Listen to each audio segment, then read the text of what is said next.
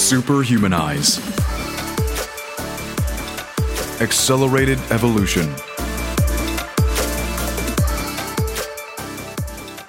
Many things in life are based on negotiation and being able to successfully conduct one. Sometimes even our lives and livelihoods depend on it. And my guest today is an expert on all things negotiation. Derek Gaunt is a lecturer, author of Ego, Authority, Failure, and a trainer with 29 years of law enforcement experience. 20 of which as a team member, leader, and then commander of hostage negotiation teams in the Washington, D.C. metropolitan area. He's a hostage negotiation and incident command subject matter expert who frequently speaks at hostage negotiations and SWAT conferences across the country. And as a member of the Black Swan Group, he is a negotiation trainer and personal coach. Derek has trained throughout the US and around the world, instructing business organizations on how to apply hostage negotiation practices and principles to their world.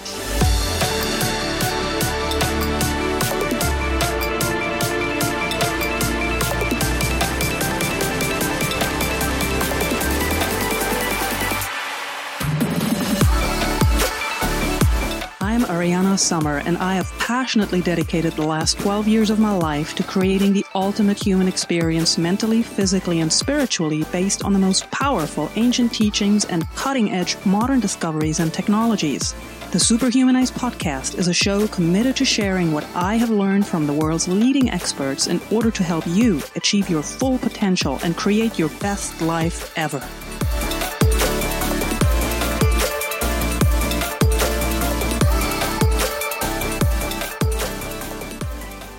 I want to jump right into your backstory. How yeah. did you actually um, become passionate about interpersonal communications, and how did you become a hostage negotiator? Uh, interesting set of circumstances put me on this path. I started my law enforcement career in 1988, and I spent about two years doing things that a regular, normal patrol officer would do. But at the time that I came on, the U.S. was in the grips of a, a drug epidemic, similar to the one that we're seeing now, only the drug at that time was um, crack or rock cocaine. And it hit us with such a, a, a speed and a an aggressiveness that we weren't ready for. It. Our response was to formulate specialized units to attack the drug problem from the street level perspective. And that's where I gravitated to. I was selected to be a part of this street level narcotics enforcement unit. And what I found in very short order was that the drug trade always had a, a, a connection with another crime. Mm-hmm. And so the people that were arrested in the drug trade often had information about those other crimes. And I found that I was able to say specific things in a specific manner to elicit specific responses from the people who were I was interacting with. And they would share with me information in order to minimize their exposure to the drug offense. And so I found that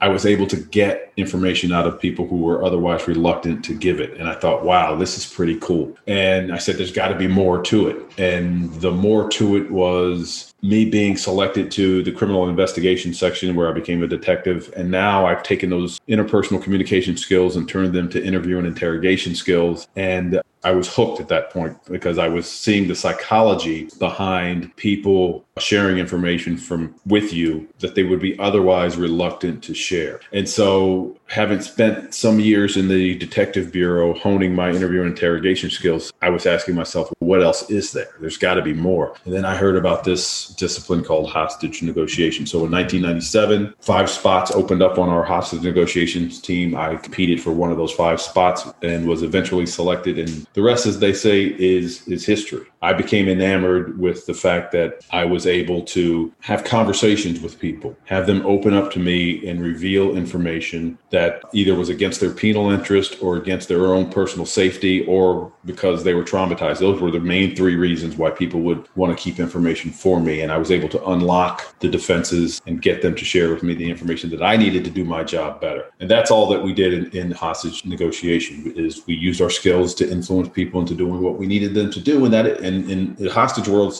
it was to surrender. And so, fast forward 2001, I met Chris Voss, author of Never Split the Difference, CEO of the Black Swan Group, and he and I became fast friends. And when he left the FBI in 2007, He says, I'm starting up this company and I think I want to take what we've been doing in hostage negotiation and apply it to the business world. And we have not looked back. Outstanding. And of course, Chris Voss is also a name that will resonate with many here in the audience. For both you and, and him, when we're talking about hostage negotiations, uh, I mentioned it before, a normal person's challenges during their career may at times be stressful, perhaps even amount to decisions that'll affect their livelihood. But in your career, literally, lives were at stake. It does not get more stressful than that. How do you train your mind to keep calm in high risk situations? How do you train your mind? The mind training that you need to be successful, whether you're in the law enforcement world or in the private sector, it, it starts before you get into the room. It starts before you get on to the call. Your mindset has to be one of genuine curiosity. I don't care how long you've had a relationship with another person. If you're going to engage them in a difficult conversation, then you're going to have to resolve yourself to the fact that you're going to be attacked during that conversation. And one of the ways to keep from getting triggered during that attack is to stay genuinely curious. No matter how long you've known them, there's something that's going on with them that you have no clue about that you will uncover in this conversation. And if you stay curious, that prevents you from getting triggered because our brains don't work that way. You can't be curious and angry at the same time. You can't be curious and frustrated at the same time. You can't be curious and anxious at the same time. You have to be one or the other. So, curiosity is the mindset. Now, in the moment, all of us in these difficult conversations at some point will feel the angst, will feel the anxiety, will feel the anger start to build up. And in the moment, as silly as it may sound, identify the emotion internally. So I would say Ariane is starting, she's starting to get under my skin. And that immediately will start to dissipate the negative emotions that you've associated with the interaction. And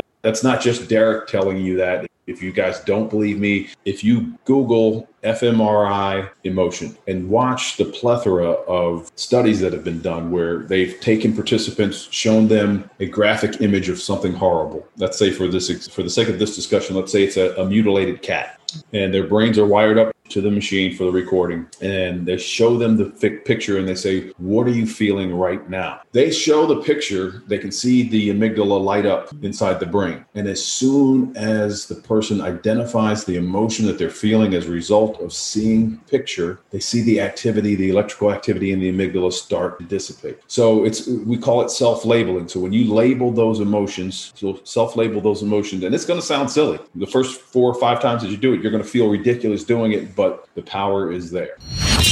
Superhumanize.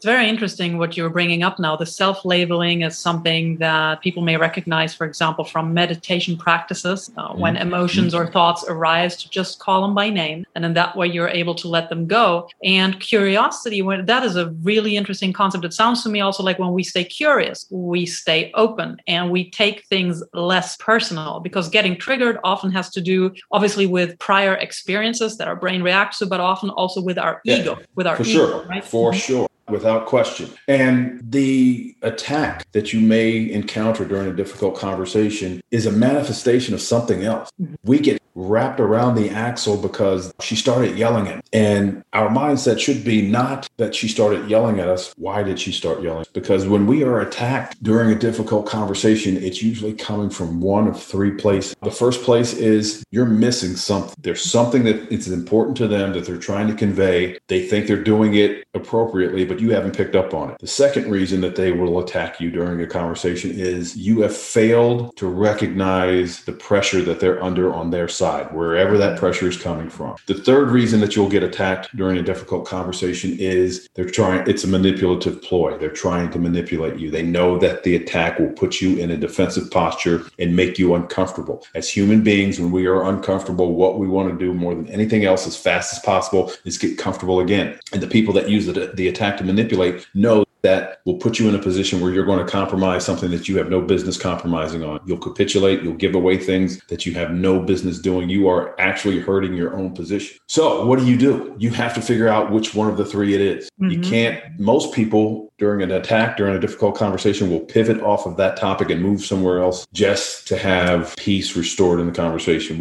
that attack is the elephant in the room and it hasn't gone anywhere because you have failed to acknowledge it. It's still there and it's going to come back later in the conversation. So, my advice is to stay in the moment and don't be so concerned by the fact that you got attacked. Be concerned with where it's coming outstanding insight. And of course, when we get attacked, and what you just mentioned, we get uncomfortable. I think that also puts the brain in a place of it's the unknown. The brain does not like the unknown because that's a potential threat to our existence and survival. So we That's may, right. yeah. So either a lot of people then counterattack or they try to flight. And the counterattack is the worst thing you could possibly do. Yeah, I've been asked by by clients uh, and participants in our online courses. So in the heat of the moment, when he's coming at me, when is it okay for me to come back at him? And I said, it's never okay for you to come back at him unless your intent is to make your counterpart dumber, which is what we do. It, and that goes back to what you just mentioned. When that amygdala fires up, you see, your amygdala is very interesting. It's kept us alive for thousands of years. And when there is a threat, initially, your amygdala can't tell the difference between a literal threat or a figurative threat. It can't tell the difference between, let's say, an active shooter in your workplace in a difficult conversation. It'll fire up just the same. It's the prefrontal cortex that helps us determine whether or not this is actually life or death.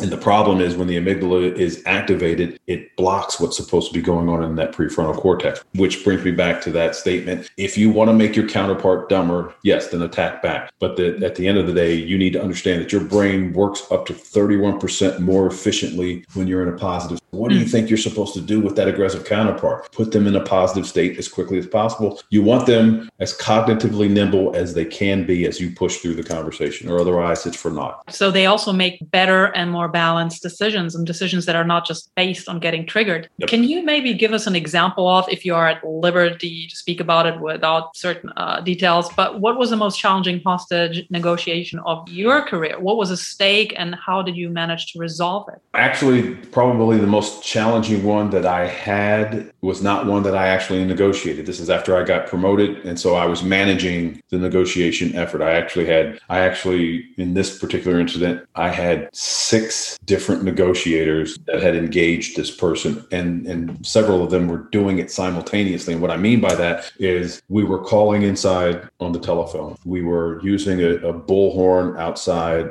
of his location, and we're also using a, a, a robot that we sent close to the crisis site in order to communicate with him via robot. So I had negotiators sprinkled everywhere trying to communicate with this guy. And what made it so difficult is what was at stake. He had, in violation of court order, snatched his son from the mother and barricaded himself in his home. And it was tenuous for us because we knew that the kid was safe at the time and he probably would remain safe unless and until somebody tried to get in between him and the kid. And our position was he was probably going to then kill the kid and then kill himself. And so that's what made it difficult. The length of time, it went for 20 hours, 21 hours before it finally uh, was resolved. I- And I talk about this a little bit in, in the book. Ego and authority played a significant role in the decision making of how we were going to manage the incident. And it, at, at times, it put us on the precipice of doing something disastrous that would have cost more than we were willing to pay. And so, what that involved was a negotiation within the negotiation. So, while I was not on the phone with the quote bad guy inside the crisis site, I was negotiating with my bosses to say, we probably shouldn't go left, we should probably go which was a challenge in and of itself to get them to understand that what we are contemplating, what we are talking about, flies in the face of policy, procedure, and best practice. And as a result, we are putting lives in danger. And so that's a message that I had to convey to them. And I'm conveying to them in a deferential manner because they're obviously they're the bosses. They make the ultimate decision. But I, my intent was to ma- have them if they were going to make the decision that they were contemplating i wanted them to do so in spite of what i said not because they didn't know. Mhm. so that's what that's what was important to me was to convey that message. So that was a negotiation with them by me in order to go right instead of left in this particular instance instance. And and i was able to convince them of that. It just took a lot of work. Yes, and it seems like that was a negotiation or the managing of negotiations in both directions that you had Yeah. massive massive pressure from the Yeah. situation and then the superiors Yes, that's exactly right. Superhumanize.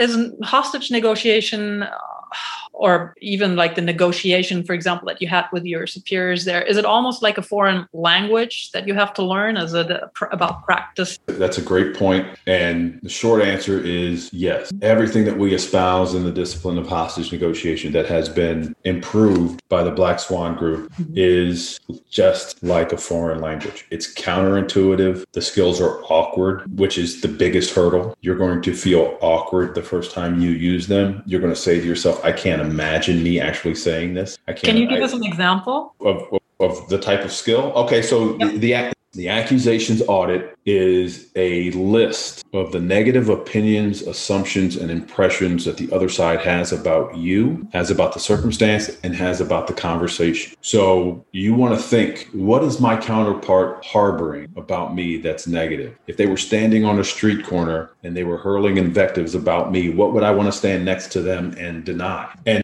you make a list of those things. And when you start that conversation you're starting the conversation with that list. You're in it, it sounds something like this. You're, you're probably going to wonder why you agreed to take this phone call in the first place. You may be thinking that this is a power play on my part that i'm trying to impose my will and you probably have some reservation about my level of experience in this area. And you may even think that we're being greedy. Mm-hmm. And i let those sit for effect. They may or may not be thinking those things. It doesn't matter whether they are or not. This is my attempt to show them that this conversation is not about me. This conversation is about you. And and with that, I'm automatically setting the stage where I am deferring and subordinating myself to the other side, regardless of what the hierarchy or the power structure looks like. I'm telling them, I'm trying to see this from your perspective. Now, what makes that counterintuitive? You're taking a negative light and you're pointing it back at yourself. Who does that? Not many people do that. It is one of the most fearless and selfless acts that you can undertake when you're interacting with another person. And so that's an example of the counterintuitive nature. And because it feels awkward, people tend to push back against it. But the mm. power of the accusations audit cannot be denied. But to your point,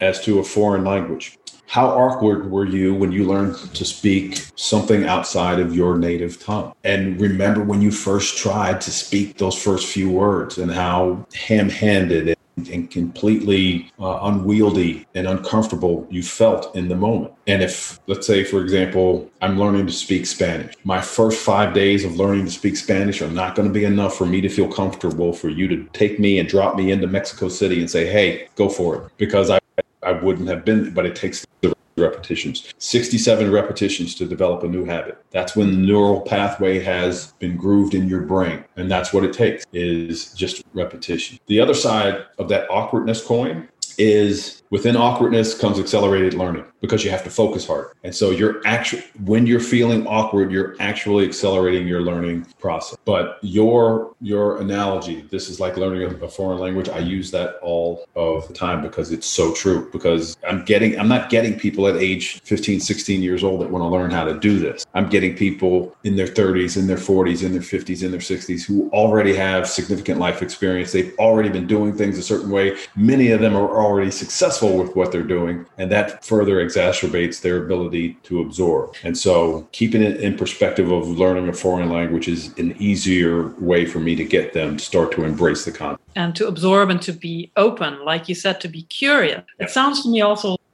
really important part of negotiation, especially hostage negotiation. What you just said also is shining the negative light on you. Something that's really important seems to be empathy. And I know there is a difference between having empathy and having tactical empathy. Can you explain that? Yeah, so most people view empathy through an emotional prism, and, and emotion is only a small part of it. Emotional empathy means you're feeling what the other person person is feeling. Mhm. Emotional empathy is a subjective state that's usually brought on by emotional contagion. Mhm. I see you start to tear up, I get a lump in my throat, I start to tear up. That's emotional empathy. Tactical empathy is your deliberate attempt, and the key word in there is deliberate. You're a deliberate attempt to identify and verbalize the perspective of another person. You're trying desperately to understand what the lay of the land looks like from their perspective. And therein lies the difference. It has nothing to do with feeling what they feel, it has more to do with seeing what they see. It doesn't mean that you like them, doesn't mean that you agree with them. It just means you understand this is how they view things. And so tactical empathy just means you're deliberately trying to identify their perspective, but more importantly,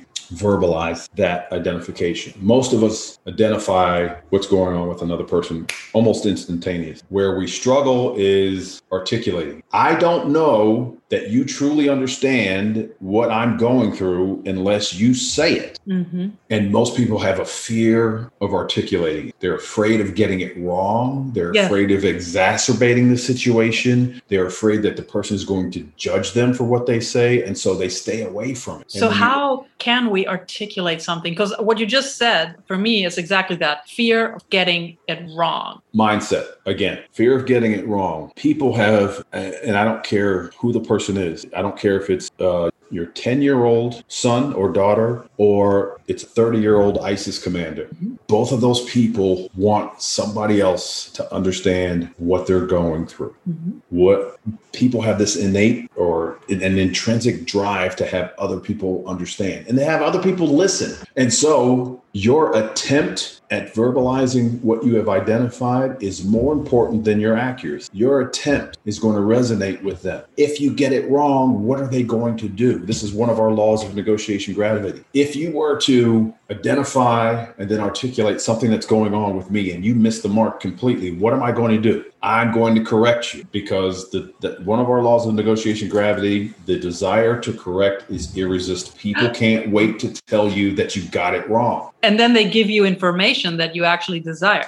Boom. Uh, yeah. Just like that. They give you more accurate information. They say, no, it's not this, it's that. And we're always on safe ground, especially with a label, because our labels are structured with it looks, it seems like, it sounds like. You've done it to me probably seven times on this call already. And it's not your judgment about what you're hearing. This is you telling me, this is the data that you're giving me. I didn't say you were angry. I said you sounded angry. How is what Hearing wrong? And you put it right back on them, saying, hey, buddy, this is the data that you're giving me. I'm not making this up out of whole cloth. So you're always going to be on safe ground. The other thing is the attempt. In every difficult conversation, there's going to be a latent dynamic or emotion. I'm sorry, a presenting dynamic or emotion or a latent dynamic or emotion. True tactical empathy uncovers the latent dynamic or emotion. What are they not saying with the words that they use? And how do you figure that out? Intuition, i.e., your subconscious. Your conscious brain processes 40 bits of information per second. Any idea how many bits of information per second your subconscious brain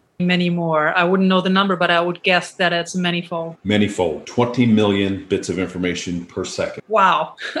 yeah wow is right that's you knowing something without really knowing how you know it Yeah. and so when you start to listen for underlying dynamic you start to identify things that the other side has not spoken into the ether you're sending a powerful message to them that you're picking up on everything that's going if i say to you i can't believe she did this to me again I hate her for it. This is killing me. What did you hear? What did I just say to you? that you've been repeatedly going through certain situations and that you have not managed to remedy them, and that the repetition of it actually caused you to go into real imbalance, the anger, and it's killing me. So you're at a state, you're standing at the edge, and it's because you haven't been able to remedy what has been going on for a long time. And you're blaming the other for the situation. I hate her for it. You picked up on it. You said, sounds like you're angry. But I also said, it's killing. What am I telling you when I say it's killing? Figuratively, spe- uh, literally speaking, it's not killing me. I'm standing here talking to you. What am I trying to convey to you? You're at the end of your ropes. And what else? It's killing. I'm in an extreme amount of pain. Yes. hmm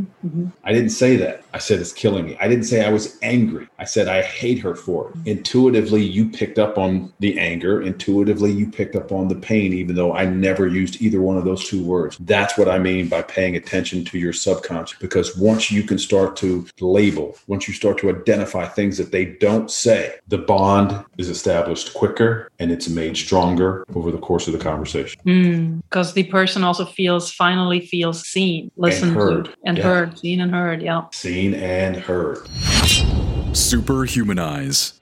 So there's this thing I read about called forced empathy. What is forced empathy and why is it a powerful negotiation tactic? All right. So when we talk about forced empathy, what we're really talking about is reciprocal empathy. Mm-hmm. And we probably should change the terminology to reciprocal empathy because what we're doing is we're forcing that reciprocal empathy back on us. When we get to that point in the conversation where we're going to we're going to state our goal or objective, we're mm-hmm. going to make our ask, we're going to draw our line in the sand. That's when we're going to force reciprocal empathy back on us. Mm-hmm. And we do that because we've already demonstrated it for the other side. That's probably the most most valuable aspect to tactical empathy is that it encourages reciprocity because you did it first. They're more inclined, you're obligating them. Subconsciously, you're obligating them to reach toward you because you spent the majority of the conversation reaching towards them. Mm-hmm. And so when we talk about forced empathy, we're talking about forced reciprocal empathy because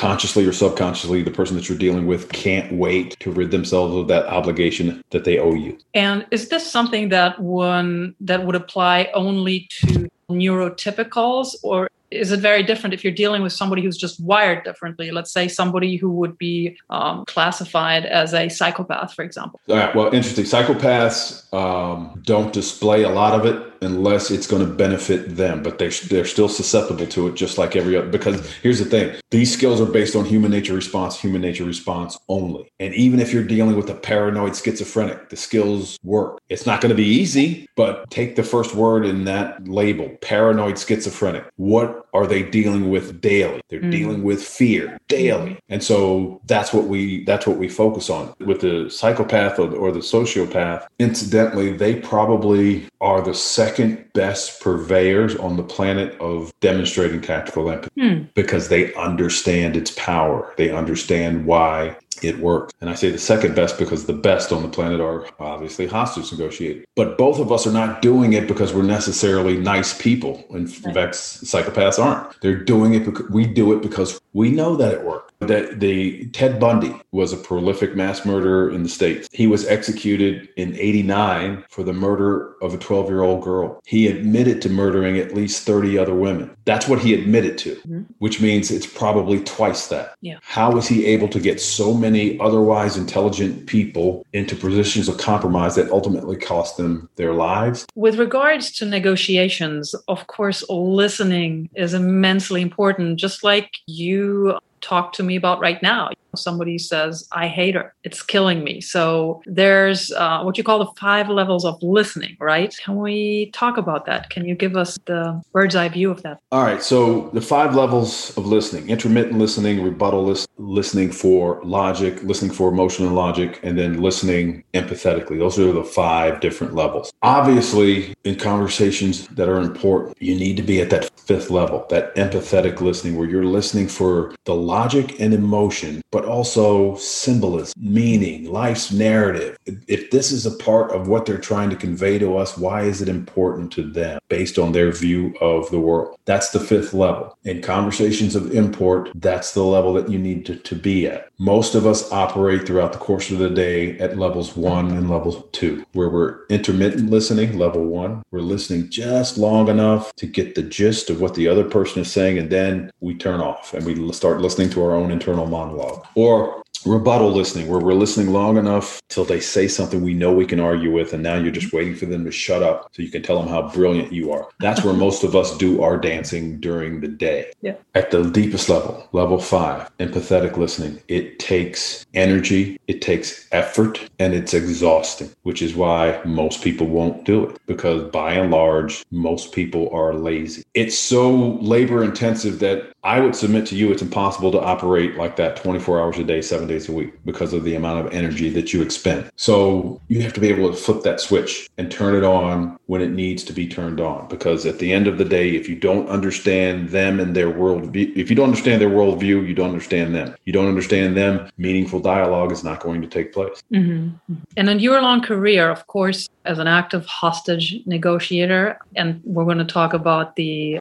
this current part of your life, which I find super intriguing as well. But in your career as a hostage negotiator, what's the biggest lesson you've taken from that? The biggest lesson is in order to be successful, you have to, regardless of the circumstance. The guy is inside the house and he's holding a two year old baby down on a table with a bottle of drain cleaner over the baby's mouth, threatening to pour the drain cleaner into the baby's mouth. You have to be able to subordinate yourself and defer to that guy. If you can't, if you are unable to subordinate and defer to your counterpart, at least for the first portion of the conversation, you're putting yourself at a distinct disadvantage. So it's the ability to keep your emotions in check and not trying to force the issue before it's time. Mm. Being able to sequence the conversation appropriately. Mm. Putting your goal and objective on the back seat until the appropriate time. My goal and objective as a hostage negotiator was to get the people out and hopefully get the bad guy to surrender. That was my ultimate goal and objective. Mm. How many times do you you think I led with that on my initial call inside the crisis site, where I called inside the crisis site and I said, Hey, John Doe, this is Derek from the police department. My goal and objective is to get everybody out alive. So why don't you put the gun down, let those people go, and you come out? And the answer to that question is I never led with that. Mm-hmm. I never led with that. And the same is true in the private sector, in the, in the corporate world. We want to go into the room with all of our data and information and throw it on the table and say, here's why you sh- should make this decision. This is what my ultimate goal and objective is. Here's the data that backs it up. What do you think? And the other side goes, no, not doing it. And then we're left scratching our head going, huh, it seems logical to me. I wonder why they can't see that this is going to benefit us both because you haven't taken the time to demonstrate for them that you understand where they're coming from, what their right. frame of reference. And so it's the equivalent of trying to feed a steak to a lion that just ate a goat. You haven't taken the time to figure out that the lion just ate. He's not going to he's not going to want your steak at this point. It's all about the sequencing. We think we're going into the negotiation room to make a decision about X. But I'm here to tell you that the decision has already been made. Your job is how do we change that decision? Mm-hmm. And so it's all about sequencing the conversation. So that's a long, convoluted answer, but deferring and subordinating yourself and learning how to appropriately sequence the conversation are the biggest takeaways from hostage negotiation. And of course, like you just mentioned, these are also things, these insights. This is what you also apply now. You're working with a lot of CEOs and leaders from big companies. This is what you do with Black Swan together with your partner, Chris Voss. What still surprises you about the negotiation skills of big CEOs? What are some common mistakes? The amount of deception mm-hmm. and the amount of aggression during the negotiation. You guys in the private sector, you guys yell at each other, call each other names more so than any time that I ever was on the phone with any hostage taker. Think about that for a second. I have more civil conversations with people who are involved in criminal activity than you guys have have in the corporate world. We this is a great example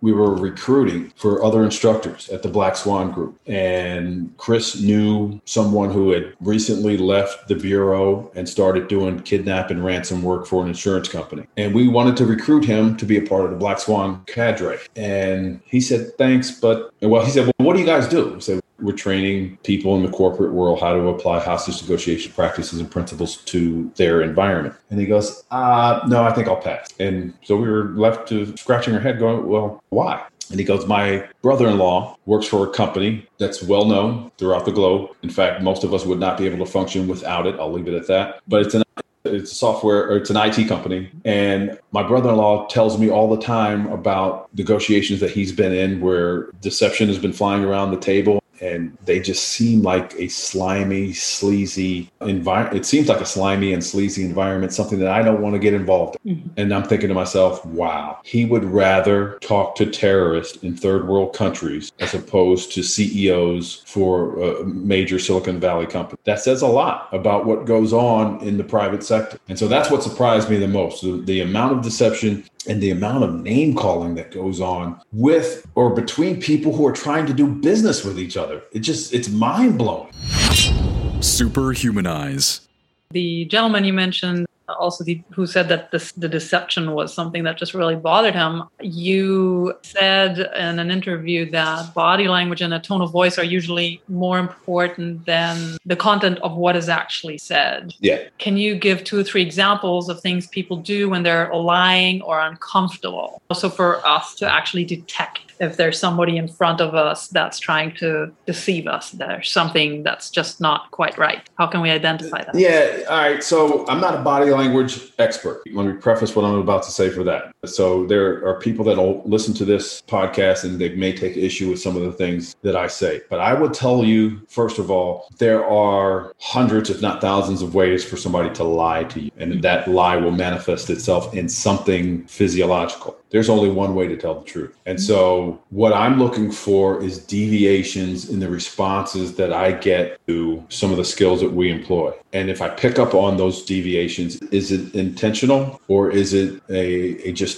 a mistake on their part? That's what I'm trying to evaluate. So, in terms of body language to determine deception, there are experts out there that say if they're talking to you and they look up to the left and then look back at you, they're lying. And then you'll listen to another expert, they'll say, if they look up to the right and they look back at you, they're lying. If they look down, this is what it means. If they look that way, this is what it means. And pretty soon, you've got experts telling you that every manner of human behavior indicates deception. And so it's just hard to figure that out. And because there's so many different ways to lie, we look on who's telling the truth and how can we decipher that. And we usually decipher that by continuing to apply the skills because ultimately deception is going to be manifested in their responses to labels, mirrors, paraphrasing, dynamic silence, the accusations, audits, etc. And so what do you do when you figure it out? People who ask the question just the way you asked it want to be in a better place to determine whether or not they're being deceived. Okay, so once you find out that the person is deceiving you, what are you going to do then? That's the question. That's the real question. Doesn't matter what technique you use to determine deception, but if you have uncovered the fact that this person is deceiving you, now what? Now what do you do? And from my perspective, if your intuition, 20 million bits of information per second, your intuition is going to tell you based on the responses that you get. And if you've got a person in front of you that's being deceptive, now you got a decision to make. If mm. they're being deceptive with me and we haven't even established a formal agreement, what am I setting myself up for? Right. In the future. And do I want to be married, quote unquote? Do I want to be married to this person for the next two, three, five years? If they're lying to me now and we've got no relationship and there's nothing hanging in the balance other than the agreement. What's it going to look like when I need something delivered by X date and he says it's going to be there and then X date gets there and it's not there? that probably didn't answer your your question but i think it's more important to determine what are you going to do once you discover the, the, the deception and you can study body language all you want but your subconscious is going to tell you long before you get a read or become an expert on how to evaluate people's physiological responses to deception and that's actually very it's a, a, different than i expected but very profound uh, response to my question because very true what are you going to do when you find out?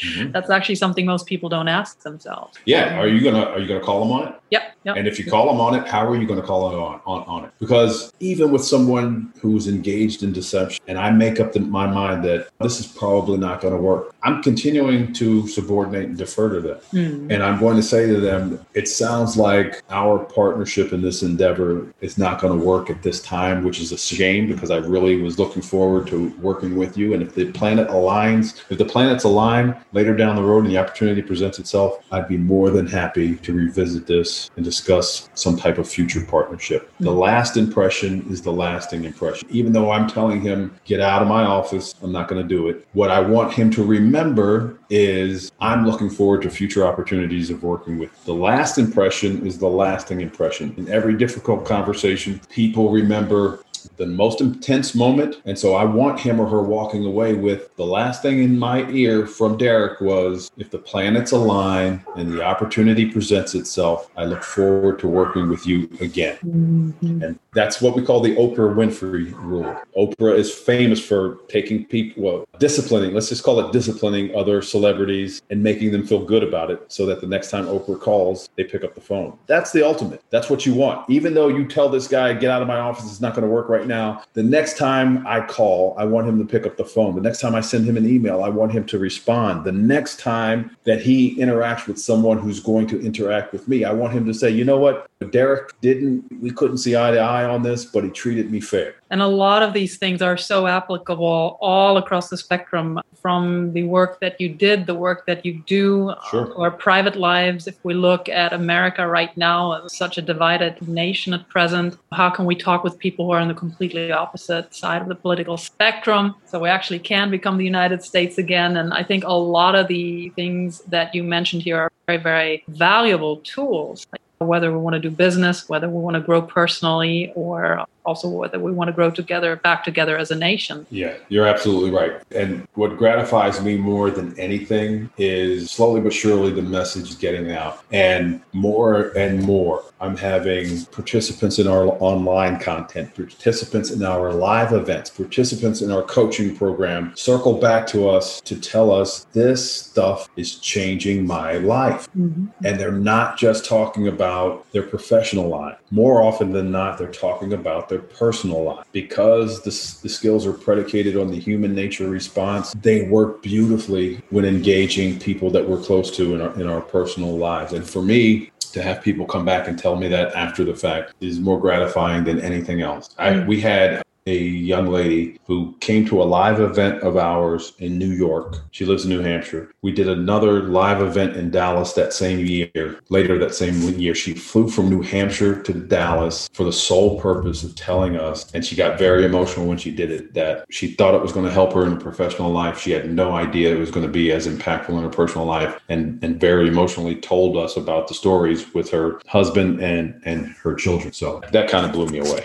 And for people who would like to learn more about these coaching opportunities, the live events, and the programs that you do, where can they connect with you? Where can they find the information? Black Swan, LTD.com. There's a plethora of information on there on our offerings. There's a plethora of free stuff that you can start to just get your sea legs under you, get your head around some of these counterintuitive and awkward methodologies. And then, of course, once your interest is piqued and once you've got a good foundation, sign up for an online course, sign up for Chris's masterclass, sign up for coaching sessions with one of our four or five outstanding coaches. We're just trying to make people better by improving the way they interact with one another. Because to your point, if everybody would take the stance that in every difficult conversation, it's not about you, it's about the other person, how much better off would we be? There's one question I ask every guest that I have the privilege to speak to on this podcast, and that's about the practices. Are there any practices that have accompanied you throughout your life or that you're focused on right now that have elevated you mentally, physically, or spiritually? Let go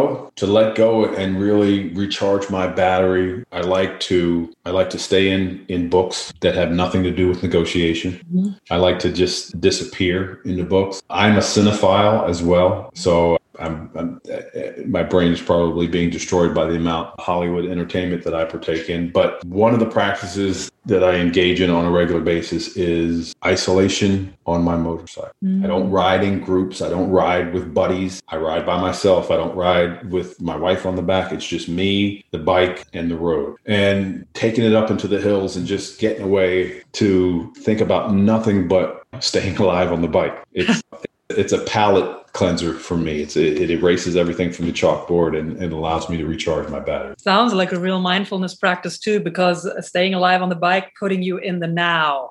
right? Yes, there is nothing like being in the now than being on two wheels with everybody in four wheels trying to kill you at the same time.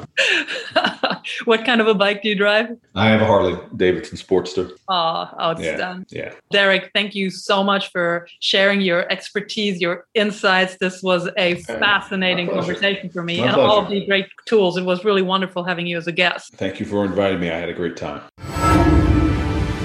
Superhumanize. Accelerated evolution.